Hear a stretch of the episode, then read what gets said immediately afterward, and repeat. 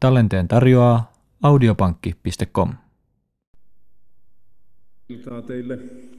Minulla on täällä oikein pino kirjoja ja kaikenlaista paperia. Ja tämä nippuko tyhjennetään tänä iltana, niin me olemme aika pitkällä. No, nämä ovat tarpeellisia, sillä en kaikkia muista. Pitää olla muistin virkistystä tuossa, ettei jää tärkeitä asioita. Epäoleelliset asiat saavat jäädä pois, mutta tärkeät asiat, ne pitäisi tulla nyt esille tänä iltana, koska totta on, että meillä on tärkeä aihe, josta nyt sitten pyrin teille informoimaan. Ensiksikin Jumalan lapset tässä maailmassa, meidän pitäisi olla niin valppaina. Meille ei saisi mennä mikään ohitse, mikä koskee meidän pelastustamme ja suhdettamme Jeesukseen Kristukseen. Mutta valitettavasti tosiasia on se, että kristitytkin kulkevat kuin laput silmillä. Heillä on päämäärä, mutta viisi he veisaavat sellaisesta asiasta, että Jumalan sana varoittaa lopun ajan eksytyksistä, jotka yllättävät meidät. Ja ne saattavat tulla sellaiselta taholta, josta emme niitä odota. Ja siksi tämä aihe tänä iltana on tärkeä meille kaikille. Minä luen teille kolme raamatun tekstiä, jotka nyt, joita en nyt selitä, mutta ne olkoot meille kuitenkin määrätyllä tavalla sellaisena pohjana, mitä tänä iltana käsitellään. Ensimmäinen teksti tulee ensimmäisen, anteeksi, Matteuksen evankeliumin 24. luvusta, neljäs ja viides jae.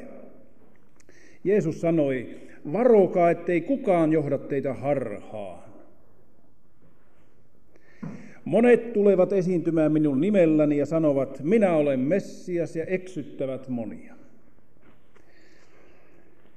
Sitten otetaan Efesolaiskirjeestä eh, kuudes luku ja sieltä 14 jae.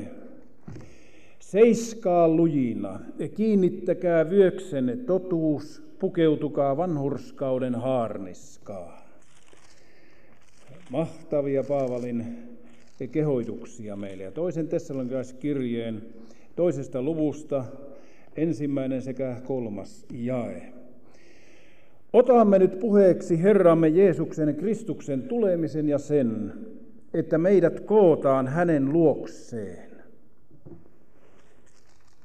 Tämä oli tällainen adventti teksti, koska on kysymyksessä Jeesuksen toinen tuleminen. Mutta sitten tämä kolmas jäi. Älkää antako kenenkään millään tavoin johtaa itseänne harhaan.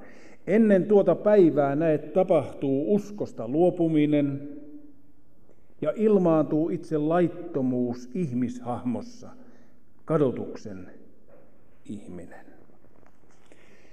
No niin, ennen Kristuksen takaisin tuloa tapahtuu Paavalin mukaan valtaisa luopumus kristikunnassa.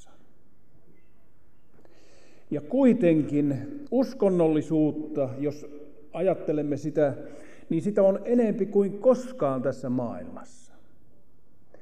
Ja en ole ollenkaan taipuvainen siihen ajatukseen, että uskonnollisuus häviäisi maailmasta. Päinvastoin uskonnollisuus nousee ja lisääntyy. Mutta Paavali puhuu tuossa aivan eri asiasta. Puhuu siitä asiasta, mistä Jeesus sanoi kerran, että kun hän saapuu, löytäneekö hän uskoa maan päältä? Jeesus oli huolissaan siitä. Sillä hän etsii sellaista uskoa, joka kelpaa hänelle. Ilmestyskirja monessa ja monella tapaa tuo sen esille. Tässä on pyhien kärsivällisyys niiden, niiden, jotka pitävät Jumalan käskyt ja joilla on Jeesuksen usko. Siinä on jotain yhteistä heillä. Niillä Jumalan lapsilla, jotka tuona päivänä elävät, kun Kristus saapuu. Ja kun tämän päivän aiheen menemme lävitse, niin me olemme vakuuttuneita siitä, että tuo päivä saattaa olla lähempänä kuin arvaammekaan. Ja raamattukin Jeesuksen sanoja käyttäen eh, yllättää tuo päivä. Ja siksi hän kehoittaa valvokaa. No niin, te olette kuulleet, että vuosisatamme on menossa kohden loppua. Kuinka monta kuukautta tässä on enää jäljellä? Yhdeksän kuukautta vajaa. No niin, kun vuosisatamme on kulumassa loppuun, monien mielessä väikkyy tuo valtaisa päämäärä, kun vuosi 2000 vaihtuu. Eli vuosi tuhatkin on kulumassa loppuun. Ei ainoastaan meidän vuosisatamme, vaan vuosi tuhat on vaihtumassa. Ja kristillisissä piireissä vuosituhannen vaihtuminen on saanut suurta liikehdintää aikaa. Kirjoja on kirjoitettu jo vuosikymmeniä ennen, ja tänä aikana sitä syydetään ihmisten käsiin. Mitä tapahtuu vuonna 2000? Se on odotuksen aikaa. Odotetaan, että vihdoinkin pitkä rauhan aikakausi koittaa. Tämä on suurten kirkkokuntien sanoma tänä päivänä maailmalle. On odotettavissa suuren rauhan aikakauden koitos. Ja tämä vuorostaan etsii kiihkeällä voimalla kristityissä yhdentymisen tarvetta. Ja tuo liikehdintä on niin valtaisa, me emme täällä Suomessa niin näekään, mutta tuolla suuressa maailmassa ja meiltä ehkä voisimme sanoa, että kulissien takana siellä on valtavaa sukkuloimista. Ja niistä tuon teille jotakin sitten tänä iltana esille. Ja koska tällaista liikehdintää tapahtuu, silloin tarkoituksensa. Uskona, uskotaan, että näin hajanaisena kuin kristikunta on tänään, on vaikea aloittaa tuota rauhan pitkää aikakautta. Eihän sitä voi aloittaa näin eripuraisena, vaan täytyy löytyä tällainen konsensus, yhteys ja yksimielisyys. Ja ehkä siitä kaikkein parhaiten nyt luonnehtii Resent-yliopiston rehtori ja sen perustaja ja pari miljoonaisen kristillisen yhteenliittymän johtaja Pat Robertson. Hän on henkilö, josta voin mainita tässä nyt taustatietoja vain, että hän oli ainut protestantti, jolle Paavi Johannes Paavali II antoi kahden tunnin audienssi Amerikan kiertueella. Kukaan muu ei päässyt näin pitkään audienssiin hänen korkeimman pyhyytensä kanssa. Pat Robertson sanoo, on tullut aika. Moraalinen kriisi sekä ilmiselvä sosiaalinen romahtaminen valtuuttaa uskovaiset ihmiset läheisempään yhteistyöhön keskenään. Meidän täytyy asettaa syrjään, ja huomatkaa, vähäpätöiset opilliset erimielisyydet ja keskittyä, tähän me yhdymme, Herraan Jeesukseen Kristukseen. Ja hän jatkaa, annan kannatukseni, koska uskon olevan välttämätöntä, että me teemme työtä saattaaksemme Kristuksen ruumis yhteen. No niin, tässä oli nyt tällainen ajatus Pat Robertsonilta, joka vie meidät sitten tämän asian ytimeen. Sama Pat Robertson sanoo, lähes neljä vuosisataa jakautumisen ja vihamielisyyden jälkeen protestantit ja katolilaiset ovat ottaneet tärkeän askeleen kohti ykseyttä. Ja tämähän meillä havaittiin viime vuoden toukokuussa. Siitä keskusteltiin jo pitkän aikaa, mutta viime vuoden toukokuussa havaittiin, että tämä askel on otettu myöskin Suomessa. Protestantit ja katolilaiset ovat ottaneet tärkeän askeleen kohti ykseyttä. Hän kirjoittaa Christian America-lehdessä 94 toukokuun ja kesäkuun numerossa. No niin, ja sitten tulemme tärkeään asiaan.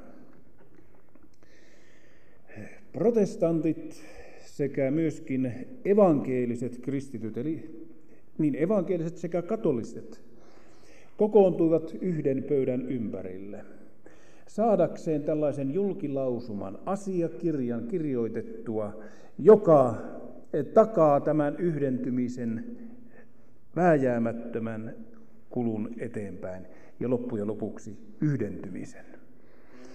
Ja tämä asiakirja, joka on nimeltä lyhennelmä ECT, Evangelical and Catholics Together, eli evankeeliset ja katoliset yhdessä. Se allekirjoitettiin 29.4.1994.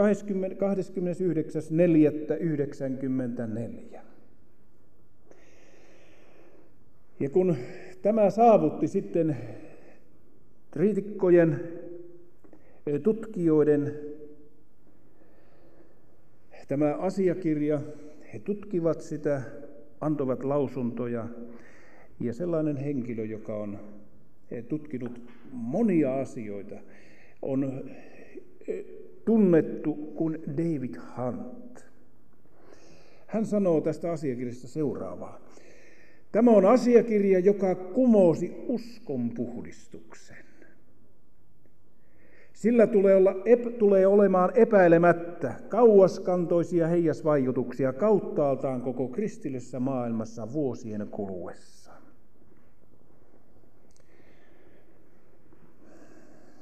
Pääasia, hän jatkaa, tämän historiallisen julkilausuman takana on, että aikaisemminkin, aikaisemmin joidenkin evankelisten, eli otetaan nyt ihan siis protestanttien Protestanttisten johtajien oli mahdotonta tunnustaa, että aktiivinen osallistuminen katolisessa kirkossa tekee ihmisestä kristityn.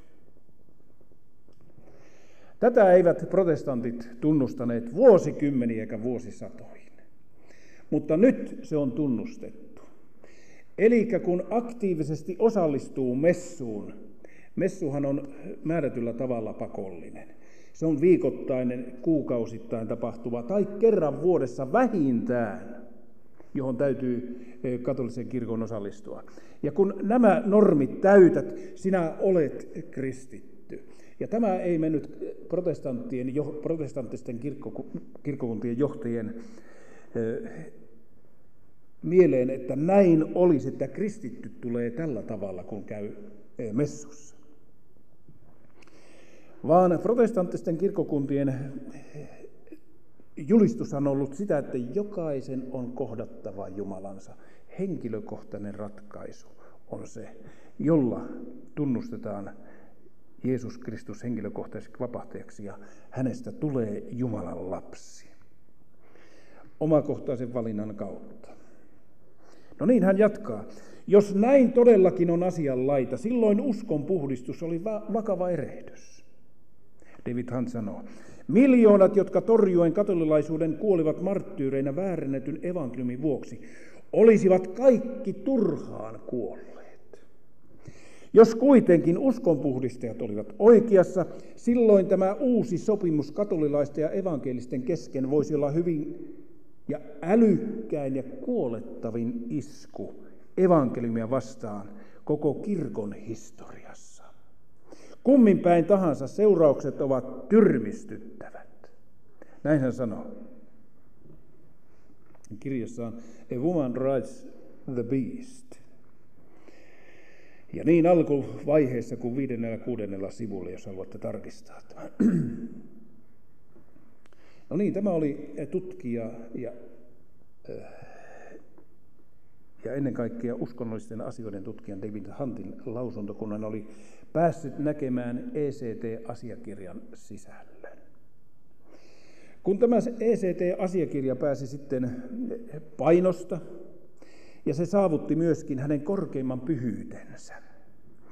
Hänen korkein pyhyytensä sitten kirjoitti eri puolille maailmaa uskonnollisen johtajille kirjeen, joka käsitti 85 sivua hänen kynästään lähtenyttä asiaa. Ja tämä kirje on sitten nyt painettu tällaisen kirjaisen muotoon, ut unumsin, että he yhtä olisivat. Tässä pääasiallisesti on tuotu vuoden 62 kirkolliskokouksen asiaa.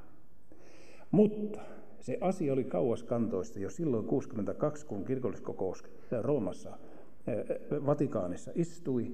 Ja nyt Paavi Johannes Paavali II ottaa toisen, tämän kirkolliskokouksen asialistalta valtavasti asiaa, jotka ovat aktuelleja juuri tänä päivänä.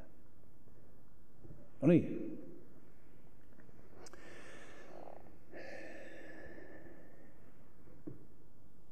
Mikä oli tämän kirjan todellinen sisältö? Paavi tässä kirjeessään kun hän lähetti sen eri puolille maailmaa, niin siinä hän tähdentää muutamia tärkeitä asioita, jotka tulee sitten sanasta sanaan teille lukemaan. Että kristityt ovat yhdentymässä nyt uudelleen raamatun ja tradition yhteyteen. Eukaristian viettoon, pappien pappisvihkimykseen, kirkon auktoriteettiin ja Marian osaan – Jeesuksen äitinä. Nämä ovat ne viisi kohtaa, jotka nyt protestantit ovat hyväksymässä. No niin, vuosi 2000, kun se vaihtuu, niin kristityssä maailmassa se kirjoitetaan riemuvuoden aluksi. Alkaa kristittyjen suuri riemuvuosi. Ja sitä on nykyinen Paavi Johannes Paavali II eh, ulkomaan vierailuillaan tähdentänyt. Ja sitä, siihen myöskin tähtää ECT-asiakirjan sisältö ja myöskin kaikki ne julkilausumat, mitä tältä alueelta tulee. Mutta lyhyesti sanottuna, mitä ECT-asiakirja muuta sisälsi kuin tämän, mitä David Hunt toi meille tässä hyvin räikeästi esille. ECT-asiakirjassa pääasiallisesti on sisältönä se, että luterilaiset pysyvät tässä, katolilaiset pysyvät tuossa, tuolla pysyvät helluntalaiset ja täällä vapaakirkolliset, ettei mennä toisten lammikkoihin ja kalasteta sieltä. Tämä on se pääsisältö siinä. Että pysyttäisiin omilla lammikoilla nyt. Ettei lähetystyötä tehtäisi niin laajasti, vaan jokainen kirkkokunta tekee siinä, missä on. Ja tätä sisäistä herätystä. No niin, kun tällainen kirje meni sitten kirkon johtajille, niin se sai maailmalla sitten vastaan oton ja minkälainen se oli. Siitä on kirjoitettu. USA News and World Report-lehdessä 12.6.1995. Ja ihan muutamalla sanalla vain. Tämä kirje otettiin vastaan myönteisesti kaikissa kirkkokunnissa. Ja nyt kun olen itse lukenut tämän, on saattanut monia kertoja lukea joitakin kohtia moneenkin kertaan. Ja kun tämä kirje myöskin saavutti Suomen sillä tämä 96 ja täällä julkaistiin. Siitä oli lehdistössä joitakin mainintoja, mitä tämä kirja sisältää, ja sitten se jäi unholaan. Muistan myöskin, että tämä kirkkokunta ilmoitti, tällainen, tällaisen informaation antoi lehdessään tästä pienestä kirjasesta. Ja ihmettelen, ettei sitä enempi sitten kirjoitettu kuin mitä kirjoitettiin. Sillä kun tämän kirjan lukee, niin minä ihmettelen, että mitkä lasit heillä on päässä, kun he lukevat tätä. Sillä tämä oikeastaan on sitä, että se on suoranainen herjaus protestanttisille kirkkokunnille. Ja luen teille otteita siitä kylläkin. Ja nyt kuitenkin protestanttiset kirkkokunnat ja heidän johtajansa ottivat myönteisesti sen vastaan. Samaan aikaan, kun tämä kirje saavutti kirkkokuntien johtajat maailmassa. Yhdysvalloissa katolisen kirkon parissa alettiin valtaisa kampanja, josta me emme tiedä oikeastaan mitään. Ja tuo kampanja on lyhennelmällä CCA. Se on katolisten Amerikka-kampanja. Ja päämäärä on esitetty lyhyesti. Ja nyt havaitset, että katoliset itse olivat kirjoittamassa ECT-asiakirjan alle hyväksymisen, tuon sisällön. Ja myöskin protestanttisten kirkkokuntien johtajat olivat hyväksymässä tuon ECT-asiakirjan. Okei, ja siellä mainitaan sitten lyhyesti vain tuo, jonka toin teille esille, että ei heitetä nyt lammikkoon, sinne toisen lammikkoon sitä onkia, eikä sieltä aleta kalastelemaan. Jokainen pysyköön omilla alueillaan. No niin, nyt vuotta jälkeenpäin. Tämä CCA-kampanja, kun alkoi Yhdysvalloissa, niin voisimme neljässä lauseessa eh, hahmotella, mitä todellisuudessa tuo kampanja sisältää. Ja nyt tuon teille sen julki. Neljässä lauseessa jäsenmäärän lisäämishankkiminen. Nyt välittömästi törmätään ECT-asiakirjan sisältöä vastaan. Sillä vuotta aikaisemmin olivat kirjoittaneet alle, että ei näin enää tehdä. Vaan nyt, vuotta jälkeenpäin, alkaa suurimittaisin, mitä koskaan on Yhdysvalloissa tehty. Kampanja jäsenmäärän lisähankkimiseksi. Ja ensiksikin aloittaa. Jos ei aloita, niin ei koskaan päästä päämäärään. Ja aloittaa suurimman katolilaisten johtajien ryhmittymän värväys Amerikan historiassa. Katolilaisten johtajien ennen kuulumattoman liikekannallepanon kautta valtakunnallisen valtakunnallisella osavaltio- ja paikallistasolla. Tämä on se kaikkein tärkein ajatus tuossa. Sitten aktivoida. Katoliset kansalaiset, joita ei ole koskaan aikaisemmin aktivoitu, opetetaan palvelemaan paikallistason johtoasemissa. Sitten kolmas kohta, kouluttaa. Katolilaisten näkökulman suhteen Amerikan kansa saavutetaan joukkoviestimien antamien mahdollisuuksien avulla sekä kansallisen radio, televisio sekä painotuotteiden välityksellä tapahtuvalla kampanjalla, että puolustamalla katolista kirkkoa, kun se on hyökkäyksen kohteena. Tuo toinen kohta, jossa mainitaan aktivoiminen, tarkoittaa sitä, että Yhdysvalloissa tämän CCA-kampanjan aikana pyritään istuttamaan Yhdysvaltojen johtopaikoille niin valtakunnallisella osavaltio- kuin paikallistasollakin jokaiseen avainasemaan katolilainen. Sitä se tarkoittaa.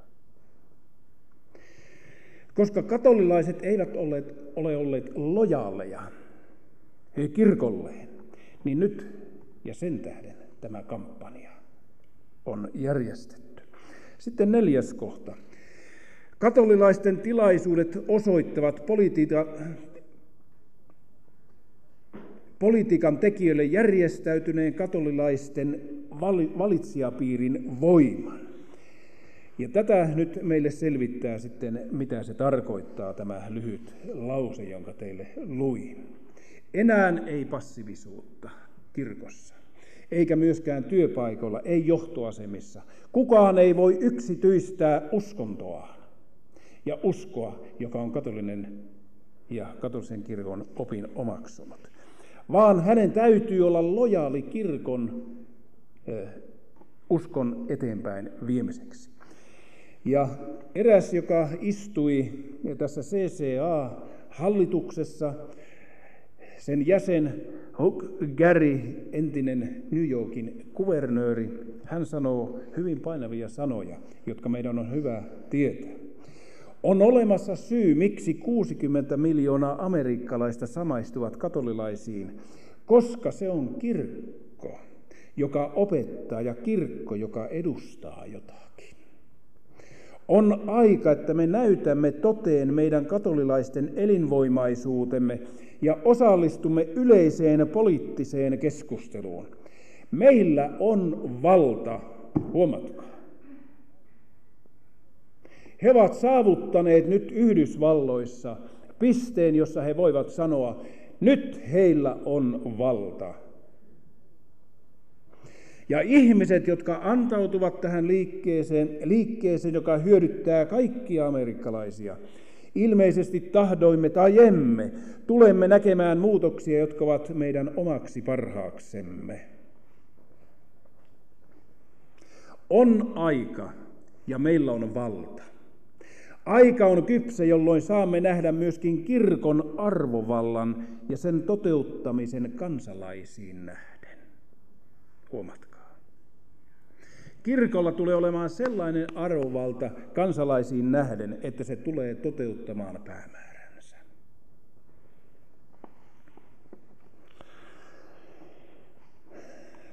Me olemme pitkään odottaneet aikaa, jolloin tapahtuisi sellaista, jota olemme jo 150 vuoden ajan julistaneet maailmassa. Ja nyt teen kysymyksen. Onko se, mitä olemme seurakuntana opettaneet yli 150 vuoden aikana, haihattelua, vai onko sille näkymässä nyt täyttä?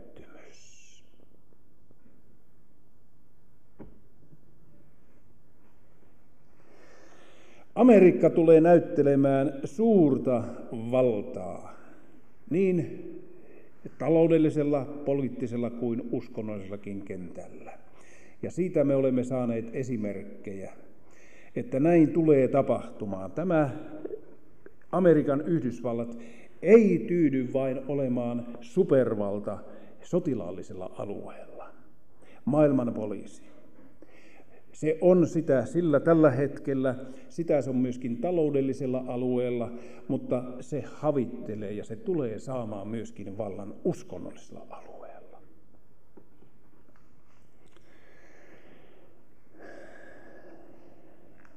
Jotkut meidän arvostelijoistamme esittävät, nyt tulen hyvin subjektiivisesti tuomaan asioita esille, mutta nämä ovat tosiasioita ja Siksi haluan teille jokaiselle tiedoksi tämän.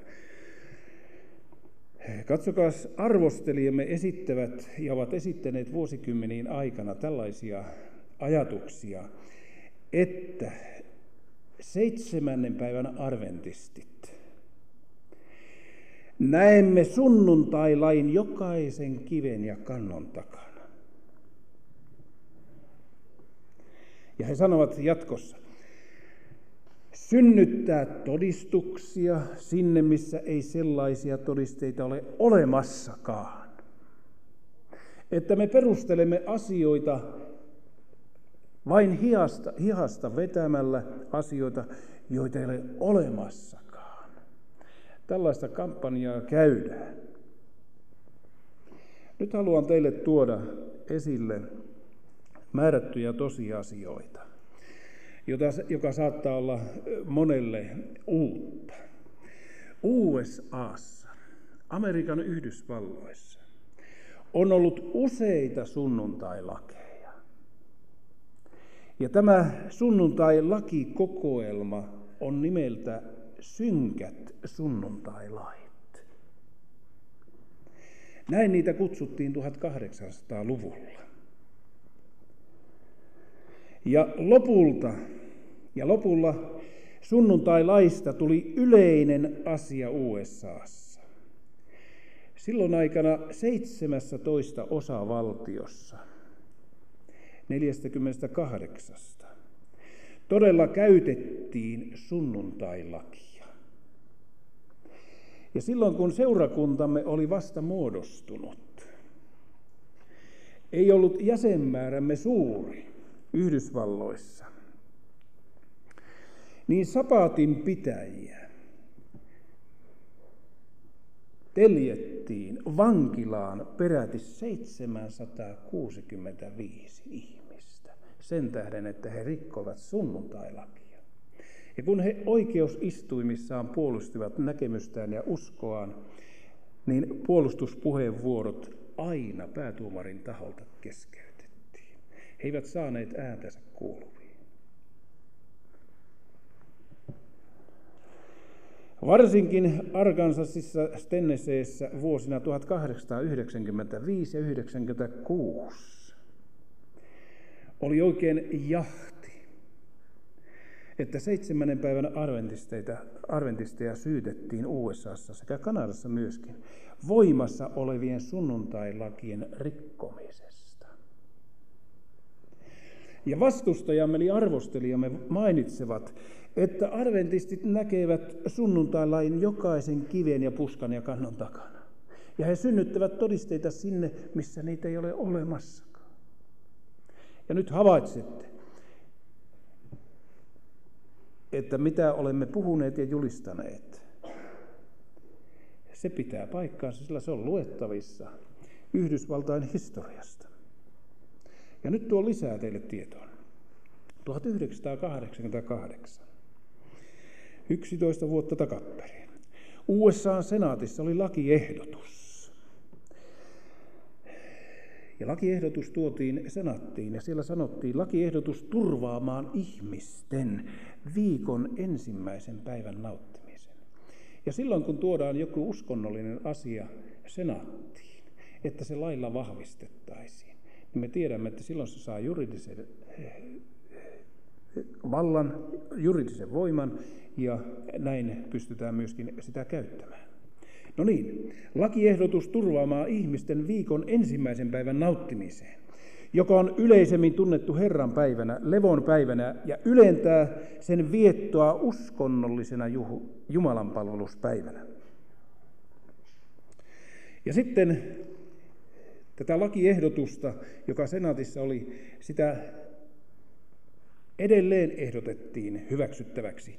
Olkoon se USA-senaatin ja edustajahuoneen kongressin lakia säätävän kokouksen säätämä.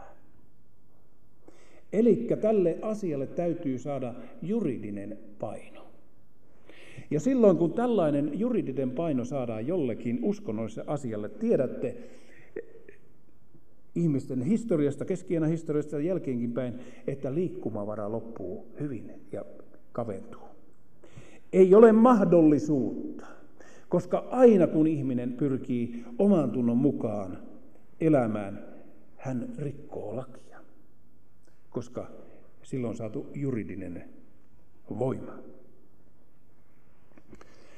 No niin, minulla on täällä vain näytteillä. Nyt alan lukemaan tätä, mutta tässä näette epoksen.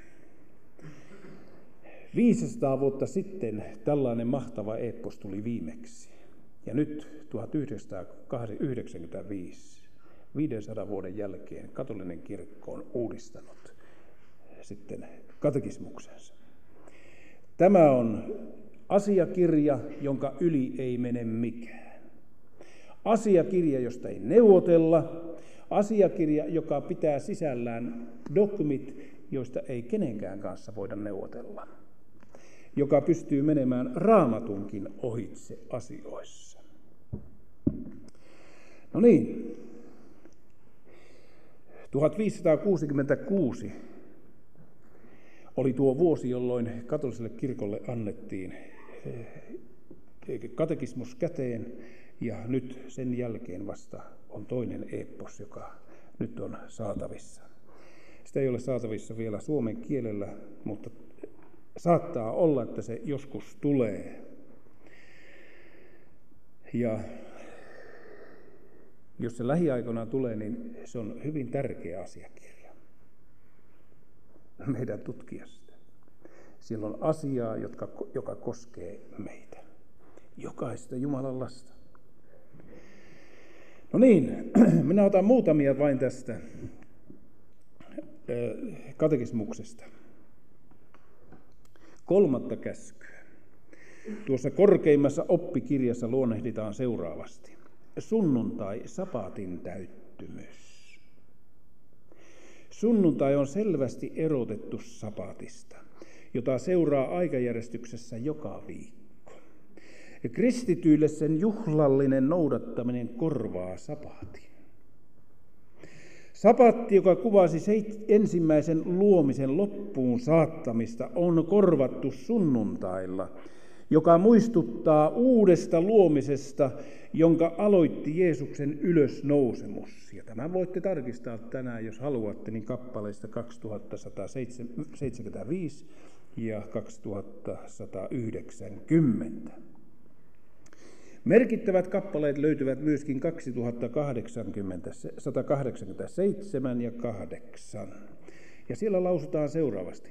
Sunnuntain ja pyhien päivien pyhittäminen vaatii yleisen ponnistuksen. Nyt viitataan siihen, mitä 88 USA-senaatissa pyrittiin jo tekemään, mutta se jätettiin pöydälle. Ja sitten jatkuu. Huolimatta taloudellisista rajoituksista yhteiskunnan viranomaisten tulisi taata kansalaisille ajan, joka on tarkoitettu levon ja Jumalan palvelukselle. Eli tässä katekismuksessakin, niissä maissa, joissa katolinen kirkko on valtakirkkona, täytyy saada juridinen vahvistus. Sitä se tarkoittaa. Koskien uskonnollista vapautta ja kaikkien yhteistä hyvää, kristittyjen tulisi tavoitella sunnuntain ja kirkon pyhien päivien tunnustamista laillisiksi juhlapäiviksi. No niin, poliittinen painostus edustajahuoneen jäsen Henry Hydeen mainitsee katolisen teologian mukaan maallikko-uskollisuuden rooli uudistaa maallinen järjestys. Siksi katolisten hurskaiden toinen luonne on tuoda mukanaan kristitty vakaumuksensa poliittiselle areenalle. Enää se ei olekaan sidottu kirkkoon eikä katedraaleihin, vaan nyt se viedään poliittiselle areenalle. Yksinkertaisesti me Yksinkertaisesti ei ole katolilaisten periaatteiden mukaista yksityistää omaa uskoaan. Näin nykyajan hairahdukset, joita tietyt katolilaiset poliitikot ovat tehneet julkisessa elämässä verrattuna heidän henkilökohtaiseen vakaumukseensa, ei ole ainoastaan temppuilua, vaan epäkatolilaisuutta. Ja tästä tehdään Eli kaikilla alueilla, valtakunnallisella, osavaltio- ja paikallisalueilla, kaikilla myöskin työyhteisöissä ja avainasemissa olevilla paikoilla. Katolilainen poliitikko ei enää yksityistä omaa uskoa, vaan hän on lojaali kirkon Paavi itse sanoi, poliitikot eivät voi kieltää omaa tuntuaan, kun he käyvät lainsäädännöllisten velvollisuuksien kimppuun. Korkein pyhyys on puhunut. Kukaan ei voi kieltää enää omaa tuntua, vaan nyt täytyy olla lojaali kirkolle. No niin, nyt tuon teille muutamia mielenkiintoisia asioita täältä esille, josta jo sivusin nuo viisi suurta kohtaa, joita katolinen kirkko pitää asioina. Mä luen sanasta sanaan täältä. Tällöin, kun on yhdistymisestä kysymys, kun eri kirkkokunnat yhdistyvät, tällöin emme saa asettaa mitään ylimääräisiä velvollisuuksia niiden lisäksi joista emme voi luopua. Ja nyt tuon ne esille, mistä he eivät luovu. Ensimmäinen kohta. Pyhän raamatun, ja tähän me varmaan yhdymme kaikki. Pyhän raamatun ylimmän auktoriteetin uskoa koskevissa asioissa. Jokainen kristitty haluaa yhtyä tähän kohtaan, mutta sitten jatkeeksi tulee samassa kohdassa. Ja Jumalan sanan, sanaa selittävän välttämättömän pyhän tradition suhde. Ja olen täällä maininnutkin sen, että kun kysyin Katosen kirkon papilta istuessamme samassa pöydässä, mihinkä asettuu perimätieto teidän kirkossanne, niin hän pani kaksi kirjaa raamatun sekä sitä toisen kirjan hän pani tähän.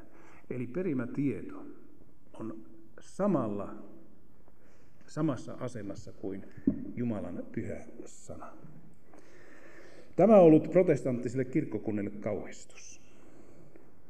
Ja siitä lähti myöskin Lutherin taistelu. Hän kirkon traditiota vastaan alkoi taistelemaan.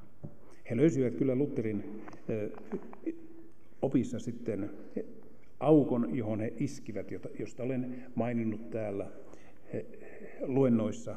Ja te voitte, jos joku hankkii näitä kasetteja sieltä, te saatte kuulla ne uudelleen. No niin, traditio on ollut protestanttiselle kirkkokunnille aina kauhistus, että traditio menee jopa raamatun ilmoituksen yläpuolelle. Ja nyt he sanovat, nämä ovat asioista, josta emme voi luopua.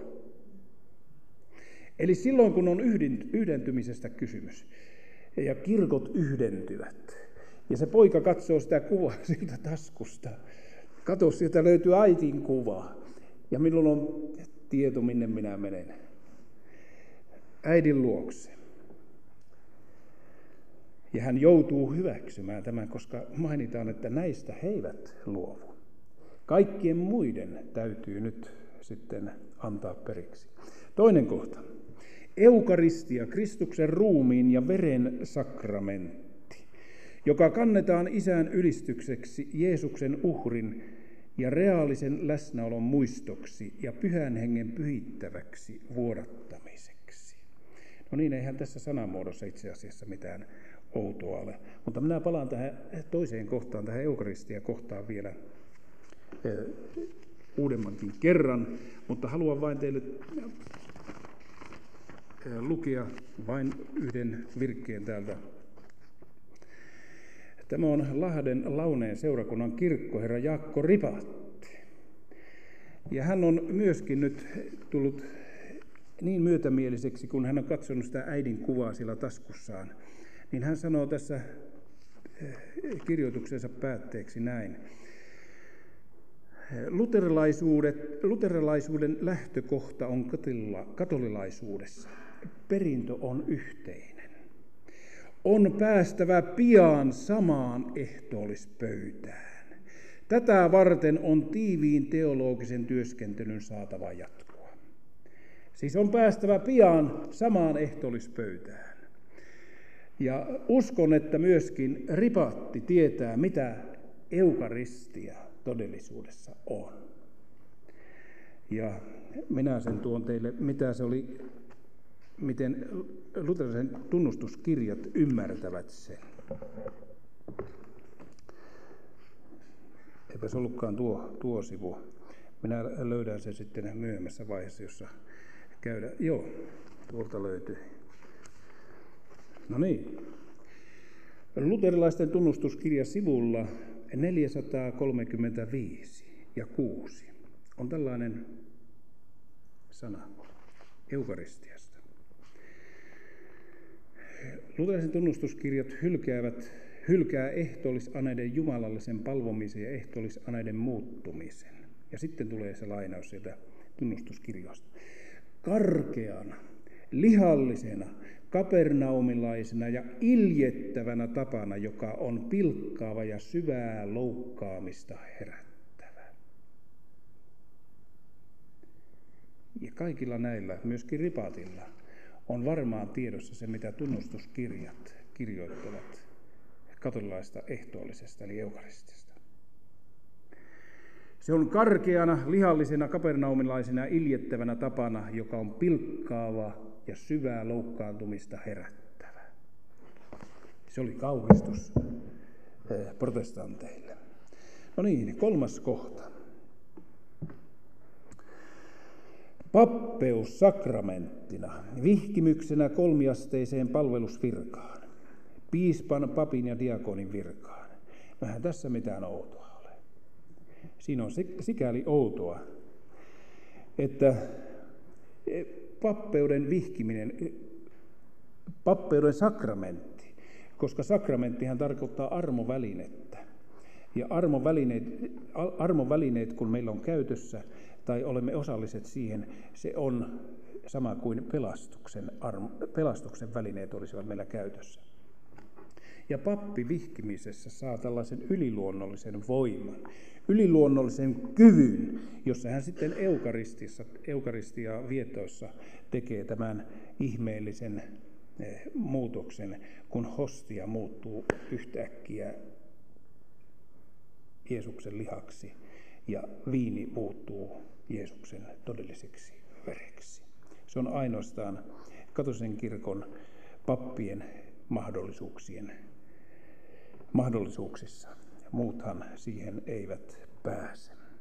No niin, sitten neljäs kohta. Kirkon opetusvirka, joka on uskottu Paaville ja hänen kanssaan yhteydessä oleville piispoille, joka käsitetään vastuuksi ja valtuudeksi opettaa Kristuksen nimessä uskoa ja pitää uskosta huolta. Okei, neljäs kohta, huomasitteko? Tämä opetusvirka on uskottu Paaville. Ja kun yhdentyminen tapahtuu, niin uskon aivan samalla tavalla kuin, niin kuin EU-ssa. On tällaisia siirtymäaikoja. Onko 10, 15, 20 vuoden siirtymäaika? Ennen kuin Paavi voi luovuttaa protestanttisille kirkkokunnille opetusviran. Sillä hän piispojensa ja pastoriensa kanssa on vain oikeutettu, koska he ovat saaneet valtuudet opettaa Kristuksen nimessä uskoa ja pitää uskosta myöskin huolta. Ja tähän, jos yhtäkkiä löydän täältä erään kohdan, jonka haluan teille mainita, eli lukea.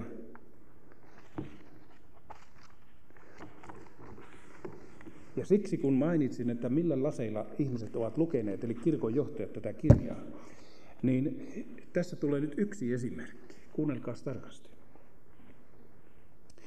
Kirkko on jo olemassa. Syystä elämme jo lopun aikaa. Tämän jo olemassa olevan kirkon elementit ovat koko täyteydessään katolisessa kirkossa, mutta eivät vielä yhtä täyte, täytenä muissa yhteisöissä. Eli havaitkaa nyt, että vaikka kato, protestanttiset kirkkokunnat kuinka röhistelisivät, niin katolinen kirkko sanoi, että soso, meillä on kuitenkin kaikki täyteydessä, teille ei vielä. Ja sitten seuraavalla sivulla, joka on 17 tässä kirjasessa, Todellista ekumenisuutta ei ole ilman sisäistä kääntymystä. Ja kenelle tämä tarkoittaa? Tämä tarkoitetaan protestanttisille kirkkokunnille ja niille, jotka eivät katolisen kirkkokunnan sisällä ole. Kirkolliskokous kehoittaa kääntymykseen sekä yksilöitä että yhteisöjä. Jokaisen kristillisen yhteisön on ykseyteen pyrkiessään pysyttävä kaikessa uskollisena evankeliumille. Yksityisiä kristillisen kutsumuksensa mukaan eläviä ihmisiä, anteeksi, yksityisiä kristillisen kutsumuksensa mukaan eläviä ihmisiä kirkolliskokous kutsuu sisäiseen kääntymykseen, mielen uudistumiseen, eli parannukseen. Ja tämä koskee niitä, jotka ovat pois poikenneet katolista kirkosta, jotka ovat juosseet tuosta kirkkokunnasta ulos. No niin, mihinkään minä jäin? Minä en ole vielä pääasiaa käsitellyt, käsitellyt, mikä on se suurin eksytys, mihin olemme tulossa. Nyt haluaisin vielä, ennen kuin menen siihen, niin haluaisin teille muutaman ajatuksen eh, tuoda siitä. Hetkinen, minähän käsitellyt tuota viimeistä kohtaa, eli viidettä kohtaa. No niin, viides kohta. Neitsyt Maria. Jumalan äiti, ja kirkon ikoni, ikonihan tarkoittaa kuvaa, hengellinen äiti, joka rukoilee Kristuksen oppilaiden ja koko ihmiskunnan puolesta. Tämä on nyt hyväksyttävä. Ja jos me olemme perehtyneet protestanttisten kirkkokuntien syntyyn, niin luterilaisen reformoidun kuin minkä tahansa kirkkokunnan syntyyn, niin protestanttisissa kirkkokunnissa on kauhulla ajateltu sitä, niitä opinkappaleita, mitä katolinen kirkko opettaa kansalleen, että on neitsyt Maaria, jota meidän tulee rukoilla.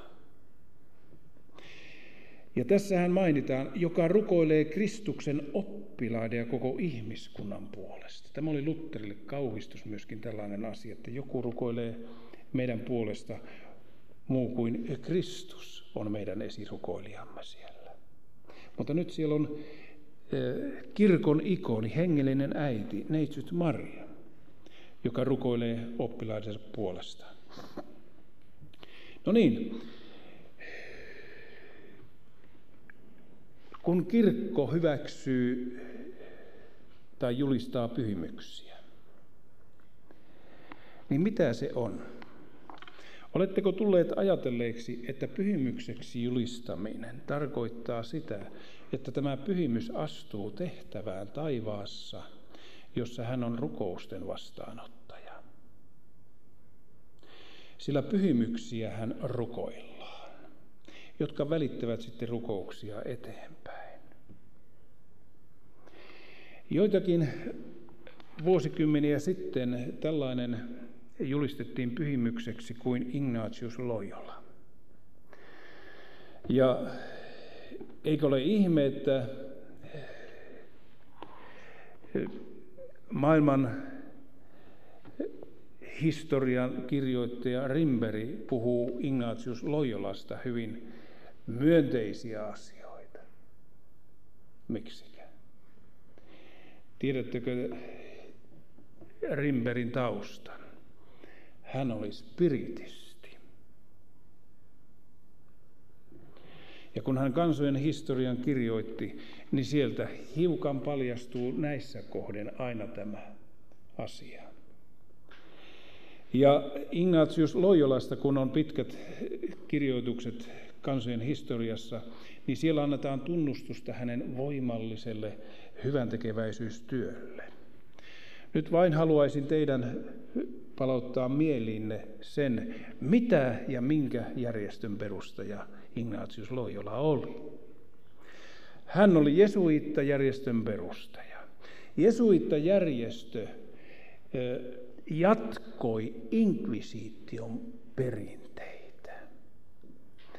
Ja kun inkvisiittio tulee mieleen tai tämä sana heitetään, niin silloin ymmärrätte, että olemme tekemisissä sellaisen laitoksen kanssa, joka toisin uskovia surmasi mitään kyselemättä, mitään omatunnon tuskia ajattelematta.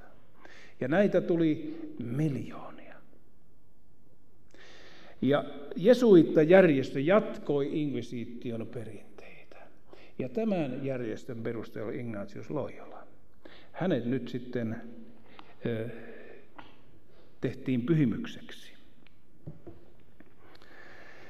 Ja nyt luen teille täältä sivulta 65 jotakin, jossa on Pyhän Pirkitan pyhäksi julistamisen 600-vuotis juhla, joka 91 toukokuun kuudentena päivänä pidettiin, pidettiin täällä Piazza Farnesella. Ja sieltä Paavi kirjoittaa seuraavaa. Haluaisin tässä yhteydessä muistuttaa velillisen rakkauden sävyttämää ja kirkkaan uskon valon läpäisemää tilannetta, jonka koin hyvin voimakkaasti. Tarkoitan eukaristian viettoja, jotka toimitin Pohjoismaihin tekemälläni matkalla Suomessa ja Ruotsissa. Kommunion aikana luterilaiset piispat astuivat celebrantin eteen.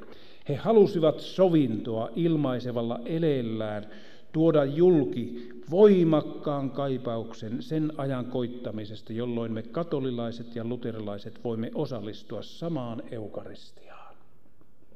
Nyt he halusivat saada celebrantilta siunauksen. Annoin heille siunauksen koko rakkaudestani. Ja tämä sama ele nähtiin nyt sitten täällä messussa, jota vietettiin 600-vuotisjuhlana, kun Pyhä Pirkitta oli julistettu pyhimykseksi. Nyt on vain kysymys siitä, että Suomessa ei ole vielä pyhimystä. Meillä on valmis kandidaatti, mutta meillä ei ole vielä julistettu häntä pyhimykseksi. Hänet siellä satakunnassa surmattiin Köyliön järven jäällä. Ja hän on nyt pyhimyskandidaatti sitten Suomelle. Että suomalaisetkin saavat pyhimyksen, jota rukoilla. Niin. Ruotsillahan on pyhimys, luterilaisessa maassa. Siellä on pyhä Pirkitta heidän pyhimyksensä, mutta Suomelta puuttuu. Nyt Turkuun, Turkuun sitten on puuhattu pyhän Henrikin patsasta siihen eh, tuomiokirkon eteen. Se on tällainen lieriö, kaadettu lieriö. Ja se on saanut monenlaista arvostusta ja arvostelua molemmin puolin. Ja niin arvostusta kuin arvosteluakin. Ja nähtävästi se tavalla tai toisella toteutuu sitten. Ja kun tällaisia askeleita otetaan, niin olemme kohta siinä pisteessä kuin olimme 1400-luvulla ennen kuin Martti nousi ja jyrisi siellä Saksan maalla. No niin, nyt ehkä aika on mennä sitten näihin pääasioihin, koska joudun palaamaan vielä näihin samoihin asioihin. Minulla on täällä ja pääasia, jota tänä iltana haluan teille välittää. Tässä on Päivi Setälän kirjoitus onko tämä kirkko ja, kirkko ja kaupunkilehdessä. Päivi Setälä toivottaa Jeesuksen äidin tervetulleeksi luterilaiseen kirkkoon. Terve Maria, armoitettu, siunattu sinä naisten joukossa ja siunattu kohtusi hedelmä Jeesus. Pyhä Maria, Jumalan äiti, rukoile meidän syntisten puolesta nyt ja rukoilemamme, kuole, nyt ja kuolemamme hetkellä. Ja hän mainitsee tässä että Maria jäi sivuhenkilöksi luterilaisuudessa valitettavasti. Ja nyt kun professori arvoltaan oleva henkilö alkaa markkinoida Suomessa Maria-kulttia, niin tiedät, että kyllähän se täytyy vastaanottaa. Eihän muuta vaihtoehtoa ole. Ja onkin pantu arvovaltaiset henkilöt liikkeelle. Ja hän käy luennoimassa, ja hän piti luennon, tarvitaanko Suomen luterilaisessa kirkossa neitsyt Mariaa, ja vastauksen varmaan tiedätte, että sitä tarvitaan. Hänellä on myöskin Maria, joka on hänelle suuri aarre, ja siinä on hänellä sylissään se. Ja hän ihailee niitä katolisia maita, joissa hän on vierailut ja ollut työssäkin.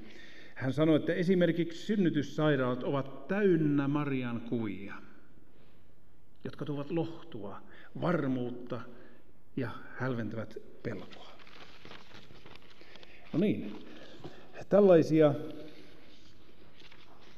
markkinamiehiä meillä on sitten tulossa ja on tullut jo. No niin, mitä Maria-ilmestykset itse kaikkiaan ovat? Maria-ilmestyksillä, joita tämän vuosisadan aikana on maailma saanut kokea ja kuulla – on suurempi merkitys kuin on annettu ymmärtää niissä piireissä, joissa on hymähdelty moiselle uutiselle. Mehän protestantteina hymähdämme tietysti edelleenkin, jotka olemme vakaamuksellisia protestantteja. Mutta niissä protestanttisissa kirkoissa, joista juuri otin tuossakin tuon näytteen, ei enää hymähdetä, vaan niissä paneudutaan jo vakavasti tähän kysymykseen. Ei ole ainoastaan kysymys yliluonnollisesta ilmestyksestä, jonka jotkut ovat saaneet nähdä, vaan viesteistä, joita ollaan saatu ja ottaa vastaan kyseisissä tapauksissa. Ihmisten, anteeksi, ilmestysten päätarkoitus on eittämättä muokata ihmisten suhtautumista Mariaan ja sen kautta itse henkilökohtaiseen uskoon. Sillä ilmestyksillä on selvä päämäärä, mihin se pyrkii. Ja niihin minä tulen nyt pureutumaan hetkeksi tämän luennon aikana. Kaikkialla maailmassa kerrotaan Neitsyt Marian ilmestyneen. Ja nämä ovat lisääntyneet räjähdysmäisesti. Ja ehkä tällaisen suman aukaisi Fatima Maria ilmestys, joka siellä Portugalissa pienessä rannikkokylässä tapahtui 1917. Ja siellä ilmestyksen saaneita olivat kolme pientä lasta. Ja katsokaa, kun näiden ilmestysten takana on myöskin profeetia tai ennustus, joka käy toteen, niin ihmiset eivät voi muuta kuin uskoa siihen. Sillä Fatiman ilmestyksessä Neitsyt Maria mainitsi, että kaksi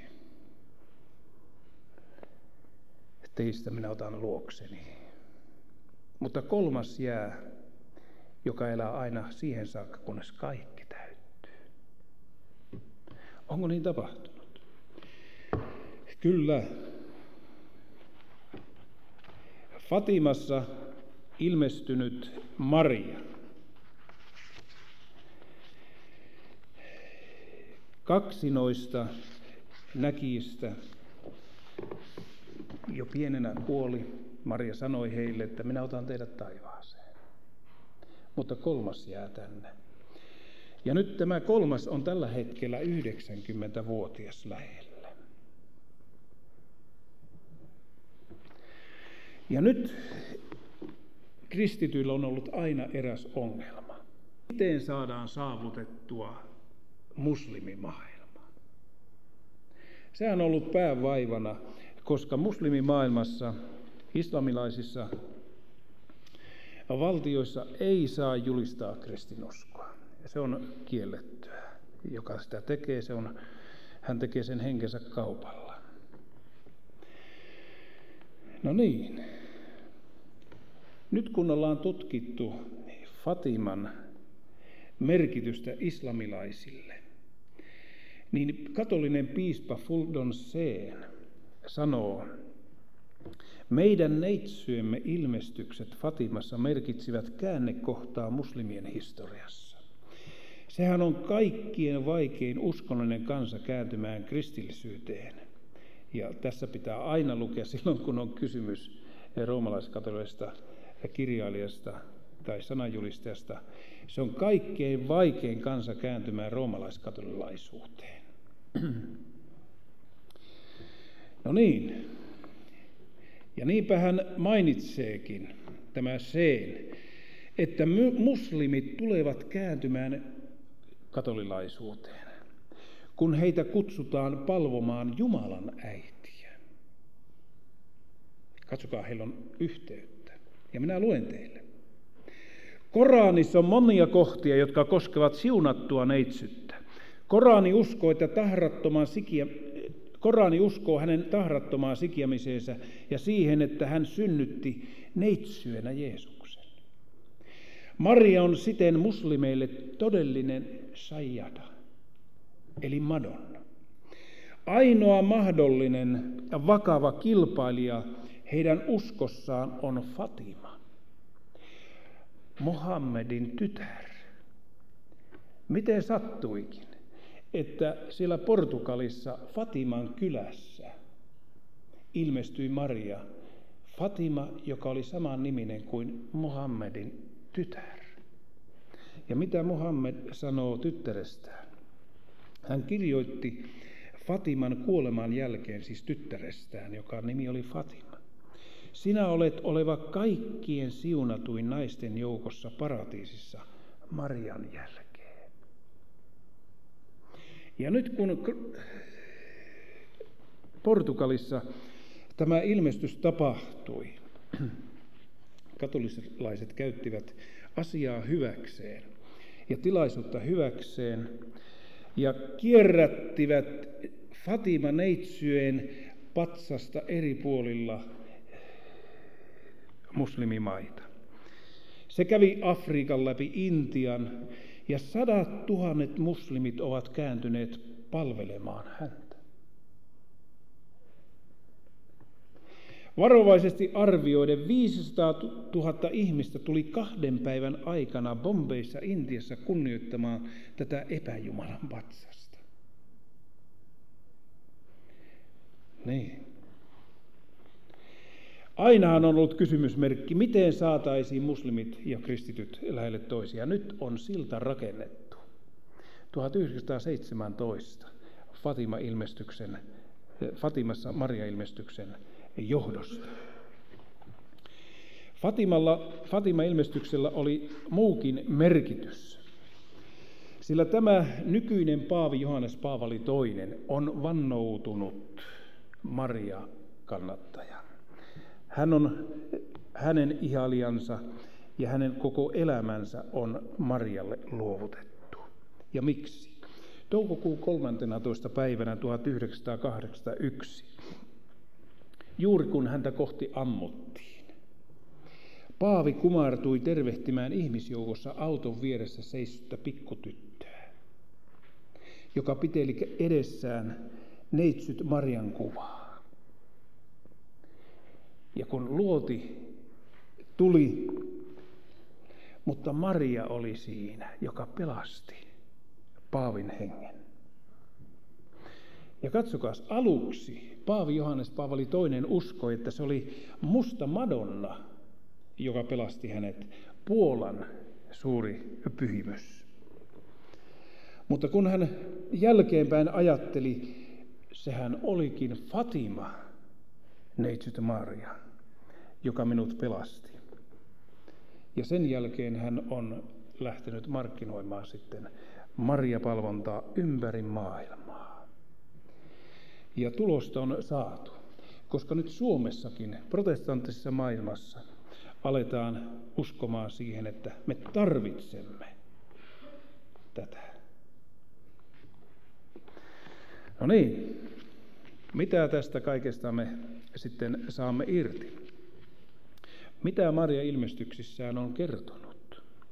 Mä voisin lukea teille koko illan näitä asioita, mutta minä menen vain muutamiin pääasioihin. Hän sanoo, juuri hän luotsaa meidät tulevan ahdistuksen ajan myrskyissä, joka tulee tapahtumaan ennen Herran toista tulemista. Ennen Kristuksen toista tulemista täytyy neitsyt Marian enemmän kuin milloinkaan ennen välittää armoa, voimaa ja sääliä johtaakseen uskottomia katoliseen kirkkoon. Tämän nyt olen ottanut eh, kirjasta Justice of Dunder, jonka Detan Flynn, eh, Maureen Flynn kirjoittivat, joka on sellainen bestselleri katolisessa maailmassa, että aina loppuu kesken. Niin messuille kuin kirjakaupoistakin tätä kirjaa ei tahdo saada. Kun vain tiedetään, että tämä kirja on siellä nyt esillä. Mitä tapahtuu? Jumala tulee vielä suuremmalla voimalla puuttumaan asioihin kuin mitä, on tapa, mitä tapahtui punaisella merellä tai mannan vuodattamisessa ennen vanhaa sillä se tulee koskettamaan jokaista ihmistä, miestä, naista tai lasta maan päällä.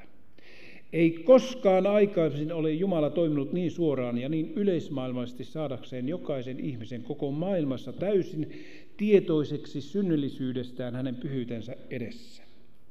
Ihmeet tulevat tukemaan totuutta niin, että kaikki ihmiset astuvat Kristuksen seurakuntaan alistumalla sen kuriin, opetukseen ja sakramentteihin. Näin Maria julistaa. Ja sitten tuon lisää. Ilman eri, on ilmaantuva erikoisia varoituksia ja merkkiä, jotka vahvistavat Maria-ilmestyksiä ja vakuuttavat koko maailman kääntymykseen. Ja hän sanoo, noina päivinä on oleva yksi paimen ja yksi usko. Ja se yksi uskon oleva roomalaiskatolinen seurakunta, jonka minä perustin silloin, kun kuljin näkyväisenä maan päällä. Ja sitten tulee rauha. Uudet kuninkaat tulevat olemaan pyhän seurakunnan oikeana kätenä. Milloin tämä tapahtuu?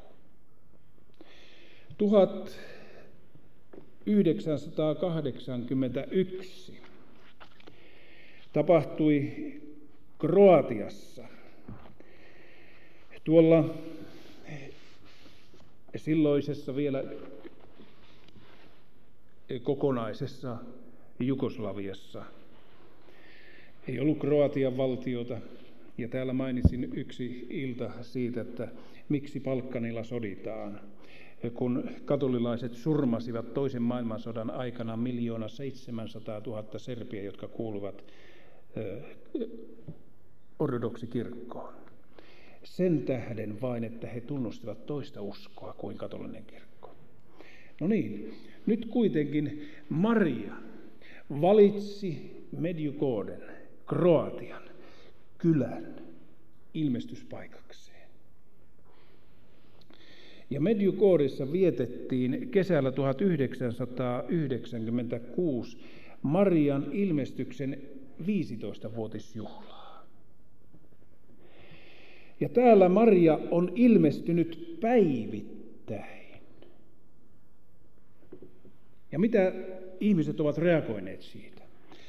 Noiden 15 vuoden aikana 30 miljoonaa maallikkoa on pyhiinvaellusmatkallaan käynyt Mediokoodessa. 40 000 pappia, 160 katolilaista piispaa, jotka edustavat kaikkia mantereita, ovat halunneet nähdä tuon suuren ihmeen. Ja nyt Medjugorjen Marian ilmestyksessä sanotaan seuraavaa. Milloin kaikki tapahtuu? Vuonna 1988 syyskuun 18. päivänä.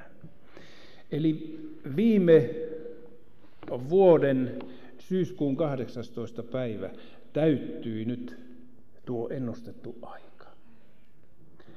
Maria selitti, että maailmalle annetaan kymmenen vuoden aikajakso, jonka aikana kaikki ne salaisuudet, jotka olen ilmoittanut, tulevat tapahtumaan.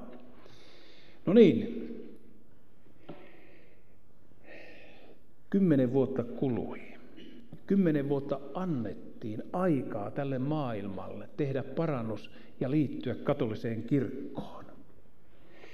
Ellei he liity katoliseen kirkkoon, niin tulee tapahtumaan asioita, jotka, olivat, jotka ovat kauheampia kuin punaisella merellä tapahtunut egyptiläisiä kohtaava onnettomuus, taikka maan tuhannet maanjäristykset.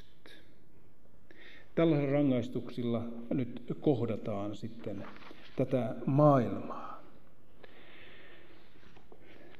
Ja nyt otan teille esille sen, jos täältä yhtäkkiä löydän, mitä kaiken kaikkiaan me ajattelemme siitä, onko tapahtunut katolisessa kirkossa tällainen eh, niin sanottu myötämielinen suhtautuminen protestanttisiin kirkkokuntiin.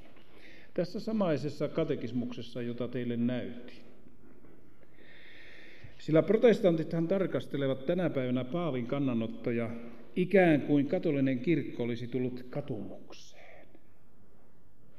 Onhan kuultu myöskin anteeksi pyyntö joissakin asioissa. No niin, tietääkö se sitä, että katolinen kirkko on muuttunut? Protestanttiset kirkkokunnat kuitenkin elättävät toivoa näin, että näin tapahtuu. Saan tuoda teille yhden asian e- esille. Erään kerran, kun Turussa käveleskelin ja vastaan tuli Suojakadulla henkilö, jota en en havainnut, mutta hän löi minua olkapäähän, että katsopas, kuoppakangasko siinä. Hän oli Lutosen kirkon pastori Martti Hirvonen, joka tällä hetkellä toimii Pietarissa inkeriläisten piispana siellä. No niin, hän sanoi, että huomasitko, kuka tuli meitä vastaan? Mä että en, en huomannut. Siinä tuli joku piispa meitä vastaan. Siinä kehkeytyi sitten keskustelu hänen kanssaan. Ja hän kertoi, että hän oli ollut täällä Helsingissä juuri erässä konventissa, joka oli kutsuttu katolilainen luennoitsija Luterisen kirkkoon. Ja siellä oli heitä sitten Luterisen kirkon pappeja kosoltin mukana. Ja hän sanoi, että tiedätkö, valtava sanoma, että katolilainen kirkko on hyväksymässä nyt Lutherin. Että onko niin? Hän sanoi, että kyllä. Että mitä ajattelet siitä? Minä sanoin, että Martti, uskotko sinä siihen? Minä sanoin hänelle, että kuule, että jos katolinen kirkko muuttuu ja hyväksyy Lutterin niin kuin me ymmärrämme, miten se tulisi hyväksyä heidän, niin silloin meidän tulisi kirjoittaa tämä raamattu aivan uusiksi. Niin silloin Martti oli hetken hiljaa ja sanoi, tottahan on, te arventistit kyllä tiedätte Lutterista enemmän kuin me.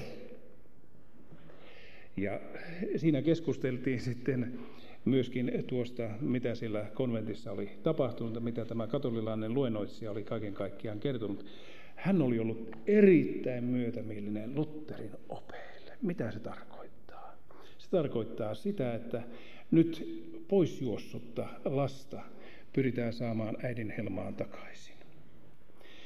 No niin, minä luen nyt tästä joka on mulla käännöksenä täällä, että pelastuskeinojen koko runsaus voidaan saavuttaa vain Kristuksen, katolisen kirkon kautta, joka on pelastuksen yleinen apuväline.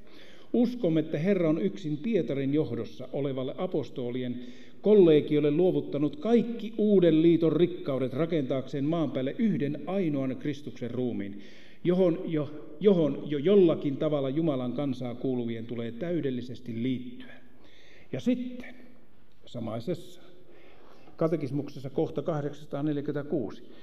Ne eivät voi pelastua, jotka tietävät, että Jumala perusti Kristuksen kautta katosen kirkon. Välttämättömäksi pelastuksen välineeksi kieltäytyvät joko liittymästä siihen tai jäämästä siihen. Ei ole siis kirkon ulkopuolella mitään mahdollisuutta pelastua. Se on tässä heidän uudessa katekismuksessa. Ja joku mainitsee vielä, että katolinen kirkko on muuttumassa ja antaa myöskin mahdollisuuden muille pelastua. Roskaa. Silloin heidän pitäisi lukia heidän epoksensa. Mitä tässä kirjassa todellisuudessa sanotaan? Täysjäseniä katolisessa kirkossa ovat ne, jotka omistaen Kristuksen hengen hyväksymät kirkon pelastuksen välineet ja koko organisaation ja ovat yhtyneet Kristuksen kirkon näkyvään rakenteeseen, jota johtavat kaikkien kor- kaikkein korkein paavi ja piispa. Ja tulitte huomaamaan, että paavi ei varmaankaan tule luovuttamaan opetusvirkaa hetkeen, vaikkapa tapahtuisi tällainen yhdentyminen. No niin. Mulla oli täällä vielä yksi kohta, jonka haluan lukea teille. Paavi Pius 12, joka vahvisti Maria-dogmin sekä myöskin erehtymättömyysdogmin viime vuosisadan lopulla.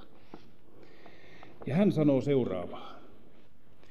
Jos joku, josta Jumala varjelkoon, tahtoo kieltää tai tehdä epäilyn alaiseksi, mitä olemme määränneet, tietäköön hän, että hän on täydellisesti luopunut jumalallisesta ja katolisesta uskosta.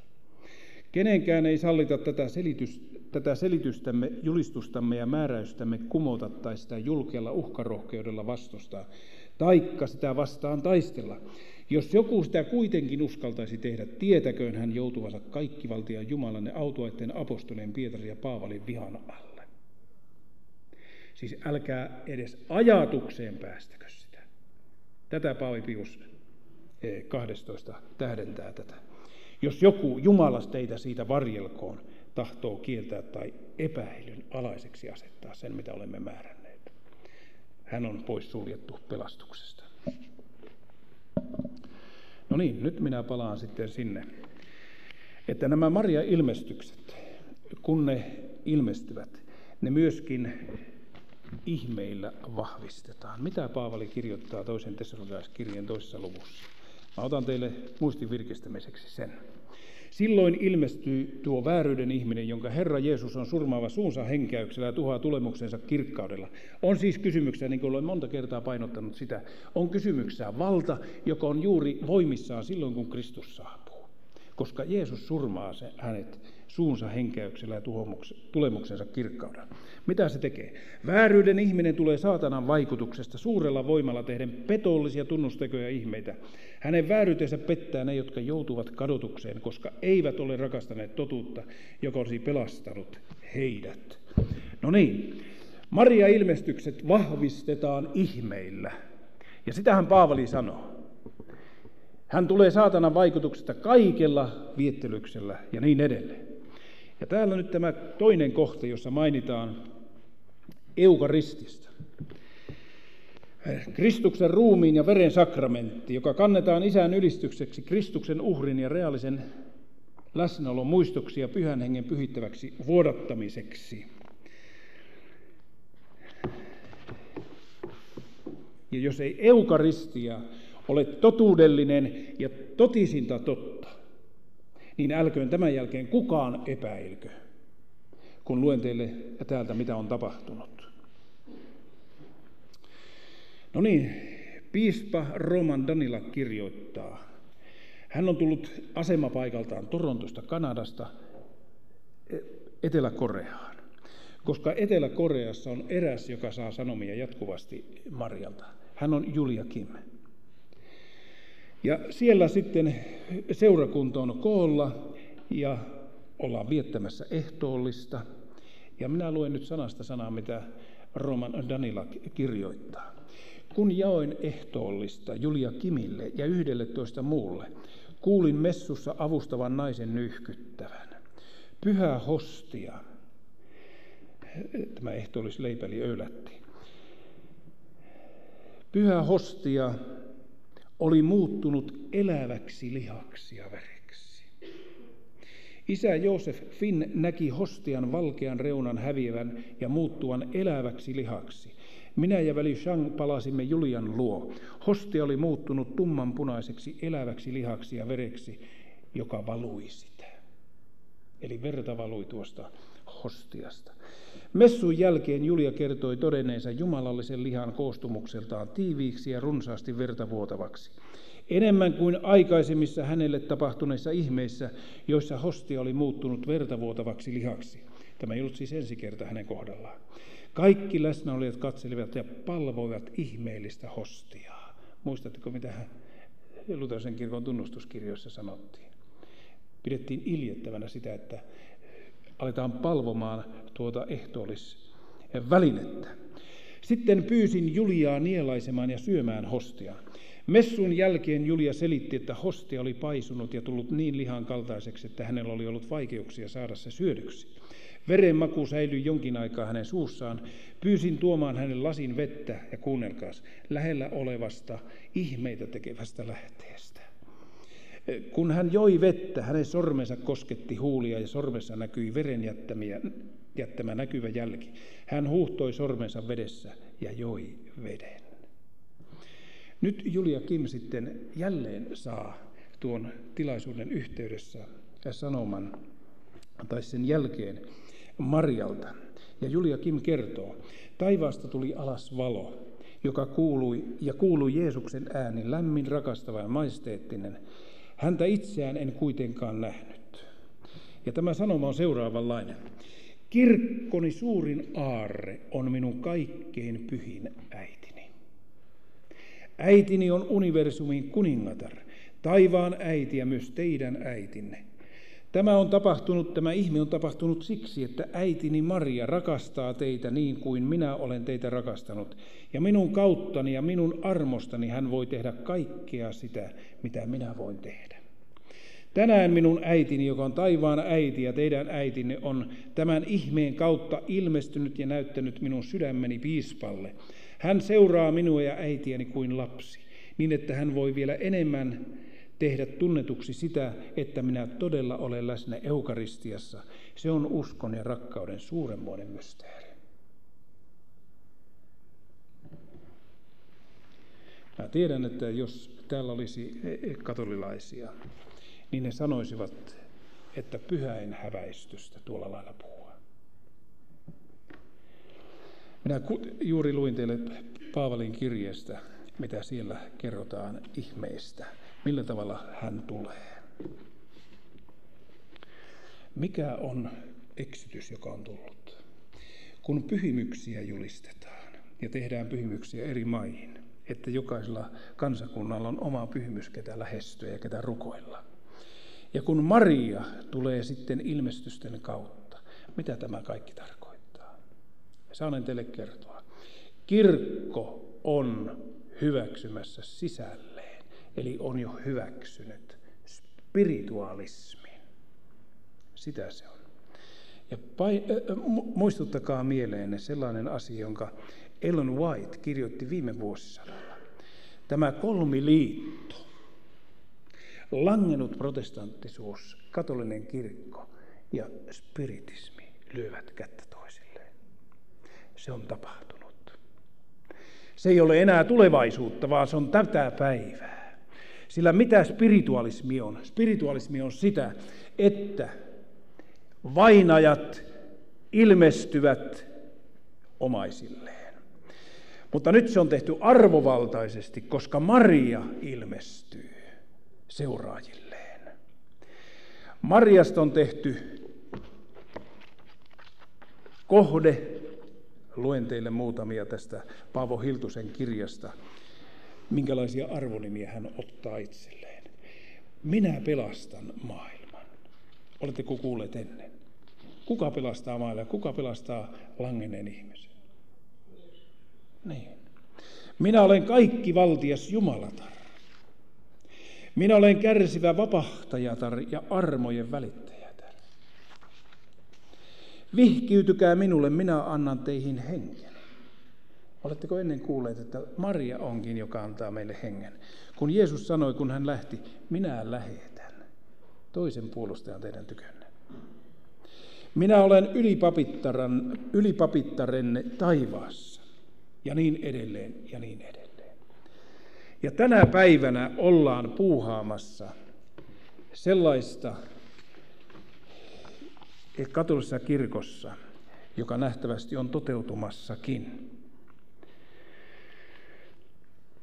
että Maria julistetaan myöskin dogmin kautta virallisesti lunastajattareksi Jeesuksen Kristuksen rinnalla. Tämä kirkkokunta voi nyt tehdä sitä, koska kaikki protestanttiset kirkkokunnat ovat kallellaan sinne päin. Paavo Hiltunen sanoo kirjassaan Marian kolmet kasvot, että sitä hän olisi viimeksi uskonut, että myöskin helluntalaiset ovat allekirjoittaneet tämän asiakirjan ja hyväksyneet nämä. Olemme menneet näin pitkälle. Ja nyt vain kysyn, ellei olisi kansaa, jonka Jumala on nostanut tähän maailmaan, joka kuuluttaa kolmen enkelin sanomaa, joka kaiuttaa kukistunut, eli langennut, langennut on suuri Baabulon. Siitä on tullut pahojen henkien tyyssiä ja kaikkien saastaisten henkien ja kaikkien saastaisten ja inhoittavien lintujen pesäpaikka. Sen porton viini ja vihan viini ovat kaikki kansat juoneet. Kaikki maailman kuninkaat ovat irstailleet hänen kanssaan ja kaikki maailman kauppamiehet ovat rikastuneet hänen vauraudestaan ja ylellisestä elämästään. Ja sitten, lähtekää te, jättäkää hänet te, jotka olette minun kansani, ette te joutuisi ottamaan osaa hänen synteihinsä, ettekä jäisi alttiiksi niille vitsauksille, jolla häntä lyödään. Tein erässä paikassa kysymyksen, että tulkaa sanomaan minulle tämän tilaisuuden jälkeen tai sitten ensi viikolla. Tulkaa sanomaan minulle, oletteko kuulleet tai oletteko tietoisia siitä, että olisi, olisi maailmassa kirkkokunta, joka julistaa kolmen enkelin sanomaa, eli ilmestyskirjan 14. luvun sanomaa, muitakin kuin seitsemännen päivän arventistikirkko. Ja tämä 14. esitetty kolmen enkelin sanoma on viimeinen armon kutsu hukkuvalle maailmalle. Mitä sanotaan näiden sanomien edessä? Protestanttiset kirkkokunnat sanovat, ei sitä kirjaa voi ymmärtää. Miksi Jumala olisi tällaisen kutsun lähettänyt sitten tälle maailmalle ja antanut tällaisen sanoman julistettavaksi, jos tätä kirjaa ei ymmärretä, eikä tätä sanomaa. Tottahan se ymmärretään. Ja myöskin 18. luvun kutsu lähteä pois hänen kansansa. Ja tämä tarkoittaa sitä, olen varmaan sanonutkin sen täällä, mutta tulkoon kerratuksi. Kun Jumala sanoo näin, niin siellä Babylonissa, langenneessa protestanttisessa katolisessa maailmassa on Jumalan kansaa, koska hän sanoo, lähtekää minun kansani pois sieltä. Sitähän se tarkoittaa. Jos joku sanoo, että olemme julistaneet sanomaa, että vain me pelastumme,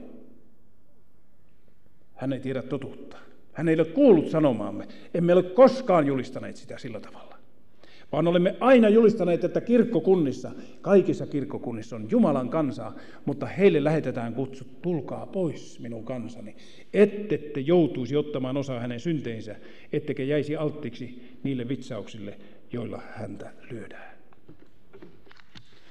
Nyt saattaa tulla kysymys, että onko sitten Marian ilmestyksessä myöskin sellaisia elementtejä, jotka koskevat niin tärkeää asiaa kuin Jumalan sapattia. On. Sillä Maria antaa myöskin ilmestyksissään ja sanomissaan näitä koskevia sanomia. Ja koska se tulee tällaiselta taholta, niin eihän katolinen kirkko voi muuta kuin aamen sanoa näihin asioihin. Ja tällä hetkellä myöskin protestanttinen maailma. Hän viestissään sanoi, ja tämä on Merian Ted Flynnin kirjasta otettu myöskin lainaukset. Minä, Herra Jumala, tulen tekemään uudelleen, uuden aamunkoitteen ja niin edelleen uuden sapatin. Vanhan tulee kadota, kuten niiden rikkomuksetkin tänä, tätä, niin, kuten niiden rikkomuksetkin minua vastaan. Jälleen ihmiset tulevat kutsumaan minua heidän Jumalakseen ja minä saan heidät jälleen ja heidän palvontansa vielä kerran. Tämä on kohta, jossa huomaamme monien ongelmiemme syiden alkuperän olevan. Se on käsky pitää sapatti pyhänä. Vanhassa testamentissa tätä päivää kun ei kunnioitettu, vaan se oli ainoastaan yksi monista kuolemalla rangaistavista synneistä. Vaikka emme ole vanhan testamentin lain alla, on levinnyt laajalle sapattia koskeva väärinkäyttö kauttaaltaan koko kristillisessä kulttuurissa. Ja näin meidän ongelmamme on ollut tullut niin suureksi, ettemme enää tiedä, mistä aloittaa etsimään ratkaisuja ongelmiimme. Tämä on niin polttava kysymys Maria ilmestyksessä, että hän käyttää tällaista voimakasta kieltä ja hän jatkaa.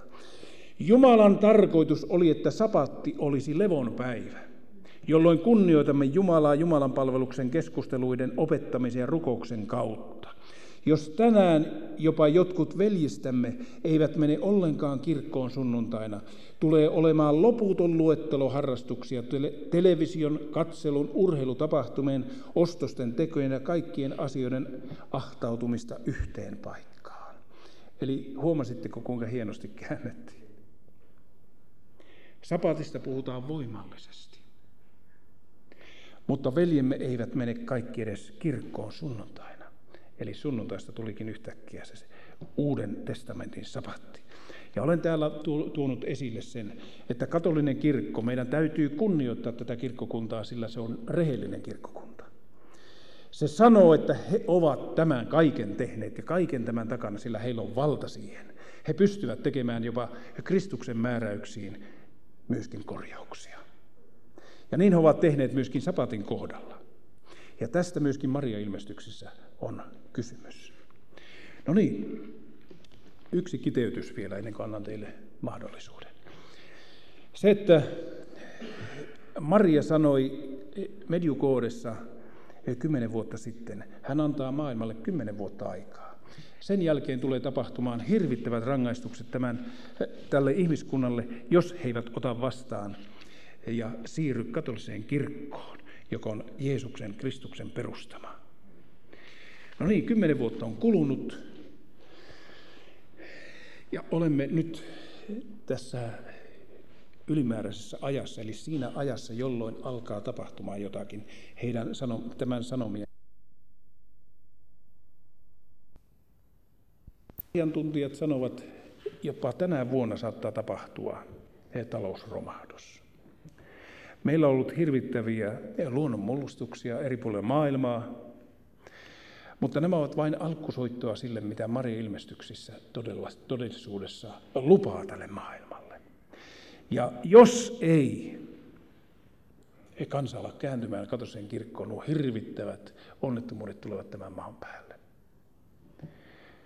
Onko se outoa? Ei ollenkaan, sillä Jumala puhuu samoista asioista tässä kirjassa. Kaikki nämä asiat on lainattu täältä. Ja nyt näillä vain manipuloidaan ihmiset kääntymään katoseen kirkkoon. Tämä eksytys on niin valtava, mikä tällä hetkellä on koko kristikunnan ylitse tulemassa, että sitä, tätä sumaa emmekä tätä virtaa emme voi pysähdyttää, mutta me voimme tietää, mitä se tarkoittaa. Ja me voimme olla varuillamme. Ja hetki koittaa, ja olen näkemässä, että nämä kaikki valmistelut tähtävät siihen, että Kristus ilmestyy pian. Mutta ensiksi tulee valekristus. Eri puolille maailmaa, josta Kristus varoittaa. Jos ei näin tapahtuisi, miksi hän sellaista sanoisikaan? Hän sanoo, että jotkut sanovat, että täällä on Kristus tai tuolla. Älkää uskoko, älkääkä menkö katsomaan.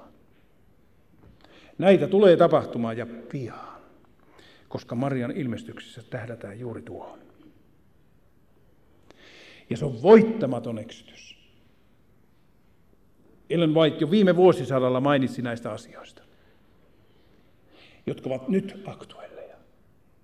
Ja nyt havaitsemme, että Jumala on nostanut profeetan, jonka sanomia meidän kannattaa kuunnella. Tämän kirjan kirjoittaja, Paavo Hiltonen hän nimenomaan sanoi, että profeetta on puhunut, kun hän ottaa Ellen Whitein profetioita esille. Hänkin tajusi sen, että on profeetta ollut keskuudessamme, joka on antanut sanomia juuri viimeisille päiville.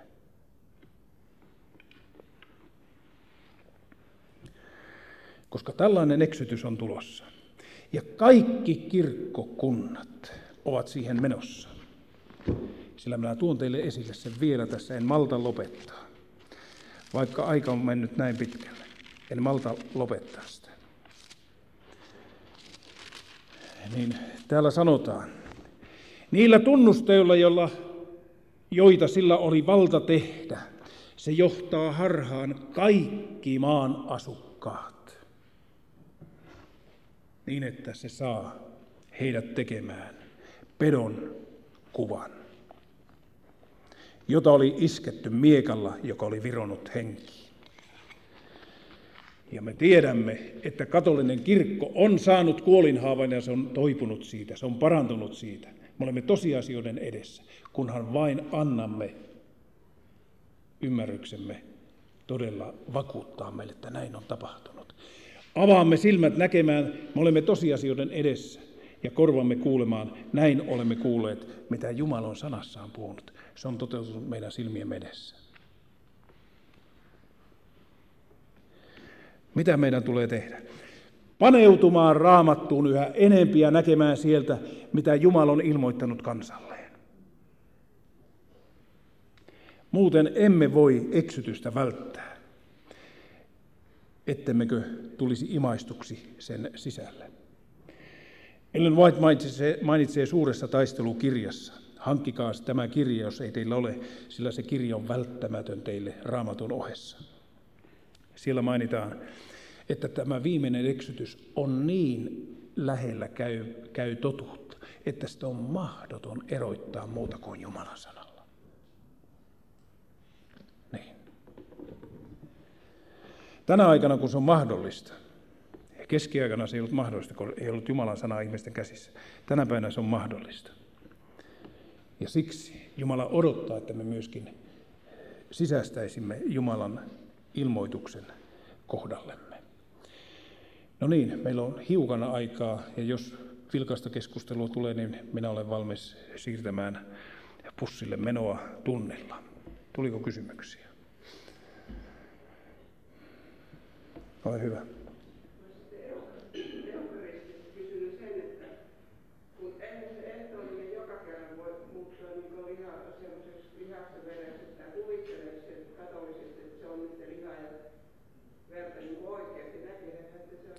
Ei he eivät ollenkaan kuvittele, vaan he uskovat vuoren varmasti, niin kuin minä näen veljen tuossa etupenkissä. Se on yhtä varmaa heille.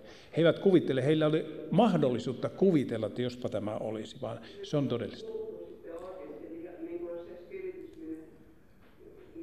Joo, aivan. Ei, mutta siitä huolimatta, vaikka ei se näin muuttuisikaan todelliseksi lihaksi ja kirjaimelliseksi lihaksi heidän suussaan ja vereksi niin siitä huolimatta, kun he nauttivat hostian ja viinin, niin se on todellista heille. Ja tästähän Martin Luther sanoi, että joka viikko he uhraavat Kristuksen kerta toisensa jälkeen. Tämä on sitä juuri. Tässä iljettävässä messussa, niin kuin hän sitten painottaa. Oliko vielä?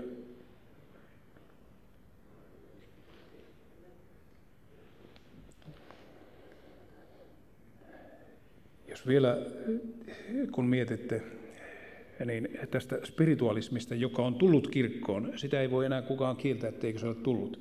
Mutta sitä ei vain ymmärretä kirkkokunnissa, mitä spiritualismi on, kun se on eh, nielaissut kirkkokunnat jo valtoihinsa.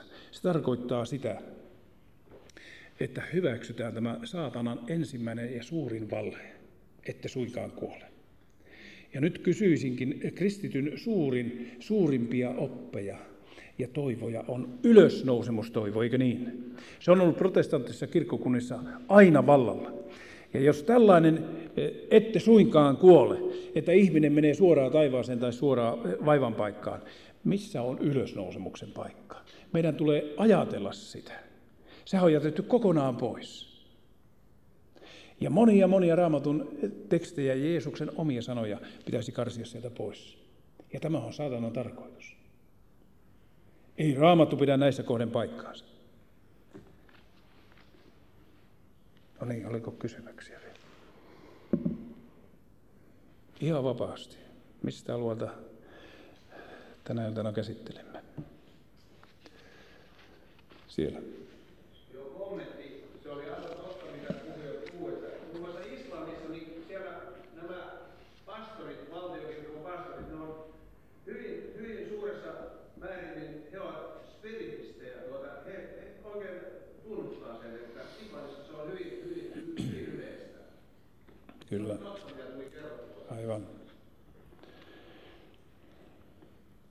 Joka kerta, joka kerta kun kuulette sielun kuolemattomuus oppia puolustettava, ja kuulette saarnassa tai hengessä puheessa, kuulette maininnan siitä, että vainaja on ilmestynyt tai vainaja on nyt siellä kirkkauden valtakunnassa, niin he ovat menneet pitemmälle kuin mitä Raamattu ilmoittaa. Sillä Raamattu ei ilmoita missään kohden näin.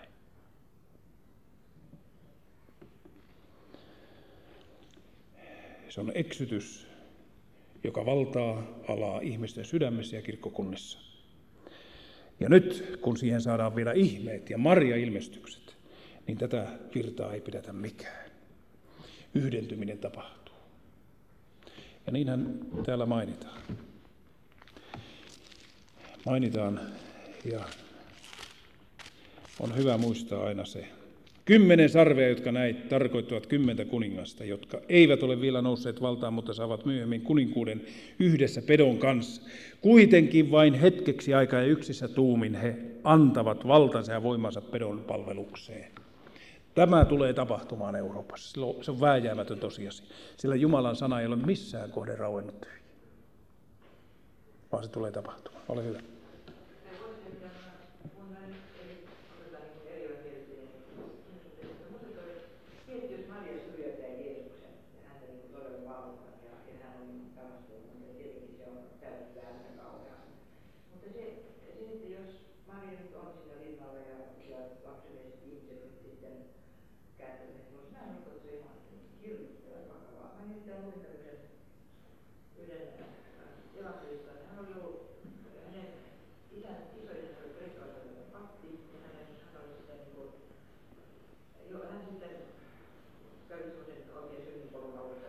Joo.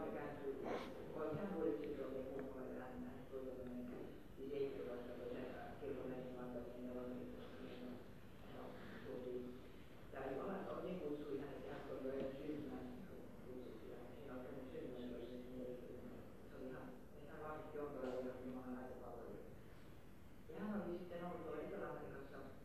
Hän oli semmoisessa, ja syntyvyysyliopistossa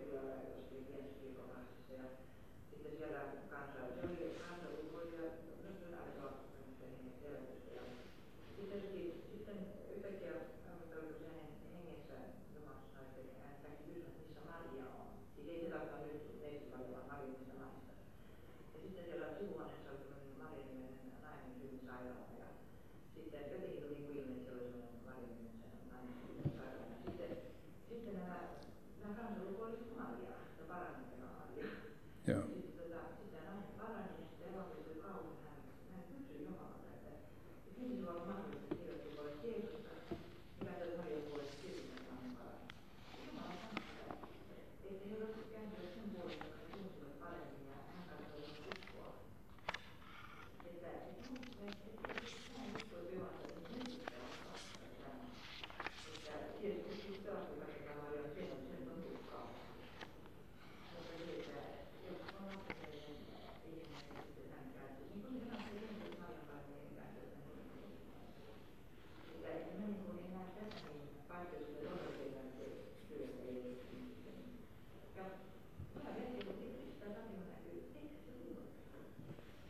No niin, kiitos.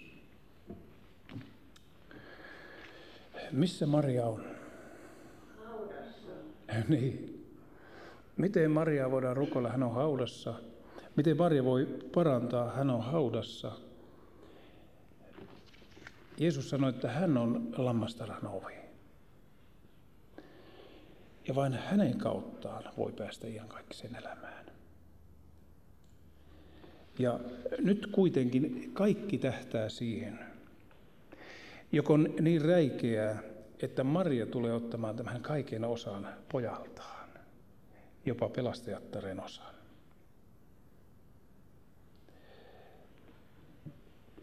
Tämä on kaunista ja ihan hyvä, toitte tämän esille. Se on kaunista ja sinänsä meidän korviamme ja sydäntämme lämmittävä tällainen. Niin kuin sanon myöskin, että lapsikaste on hyvin kaunis. Eikö ole? Se on hyvin kaunis tapa, mutta ei sillä ole mitään, ei sillä ole mitään tekemistä raamatun kasteen kanssa. Se on hyvin kaunis tapa, mutta tavalla ei ole mitään merkitystä, joka ei lähde raamatusta esiin. Emme ole kastetta käsitellä, että joskus tulemme sitä käsittelemään täällä vielä.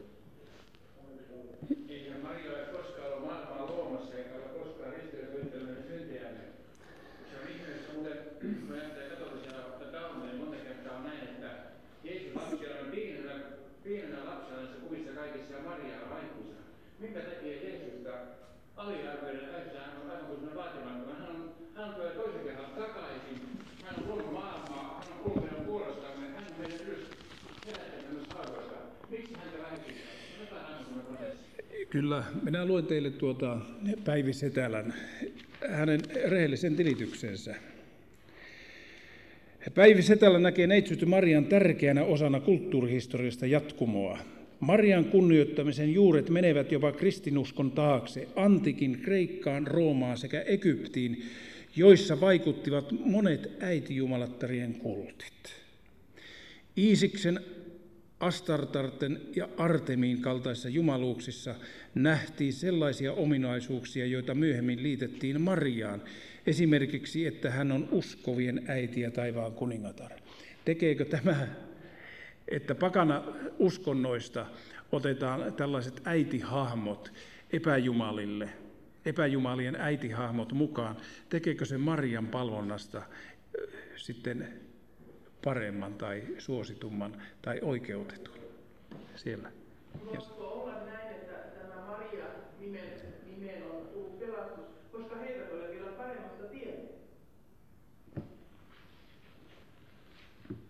Joo. Joo, yksityisiä seurakuntalaisiahan tästä ei voi syyttää, jotka eivät ole paremmasta kuulleet. Se on totta. Ja opettajat he itse asiassa ovatkin siitä, siinä vastuussa. Ja siitä Paavali antaa kyllä oman painavan sanansa sitten siellä.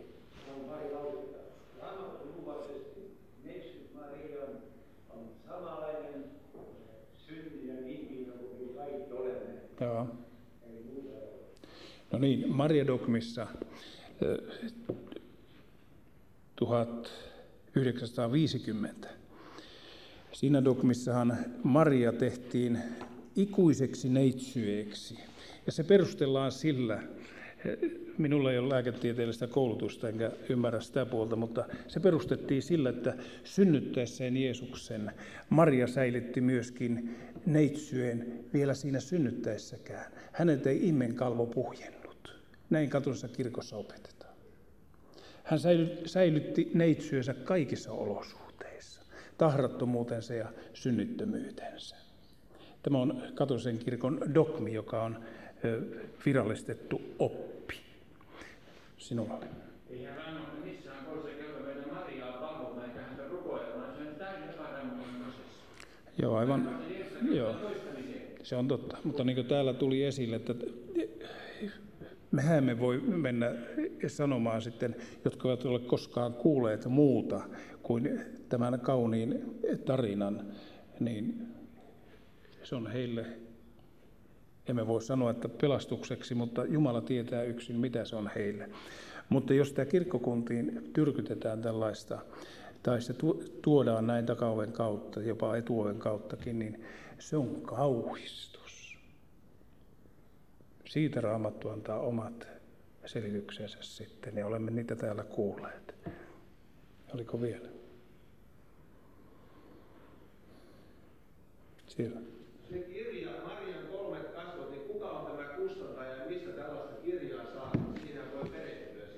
Tämä on kuva ja sana.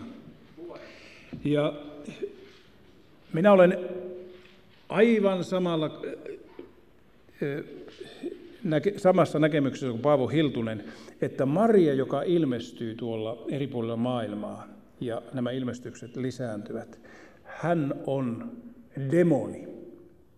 Eli perkele kätyreittensä kautta ilmestyy Mariana. Ei ole mitään muuta mahdollista selittää raamatun pohjalta kuin että hän on demoni. Tässä emme loukkaa Jeesuksen äitiä, vaan näitä ilmestyksiä, joita nyt markkinoidaan kirkkokuntiin. Aivan samalla tavalla niin kuin eräs rouva pahoitti mielensä erässä luennossa, kun, hän sanoi, että Isä ja äiti ilmestyvät hänelle tavan takaa ja neuvovat häntä elämään niin ja niin, ja kaikki menee hyvin. Hän on nyt mitä onnellisin elämä. Sanoin vain hänelle, että jos seuraavan kerran vielä ilmestyy, niin sanoi, että mene pois perkele, minulla on mitään tekemistä teidän kanssanne. Se oli hänelle kauhistus, että nyt kaikki, koko elämä romahti hänen kohdallaan, kun sinä puhut tällaisia. Näin Raamattu kuitenkin sanoo, ja me emme voi muuta kuin puhua totta, mitä Raamattu on kertonut. Siinä ei ole edes tulkinnanvaraa.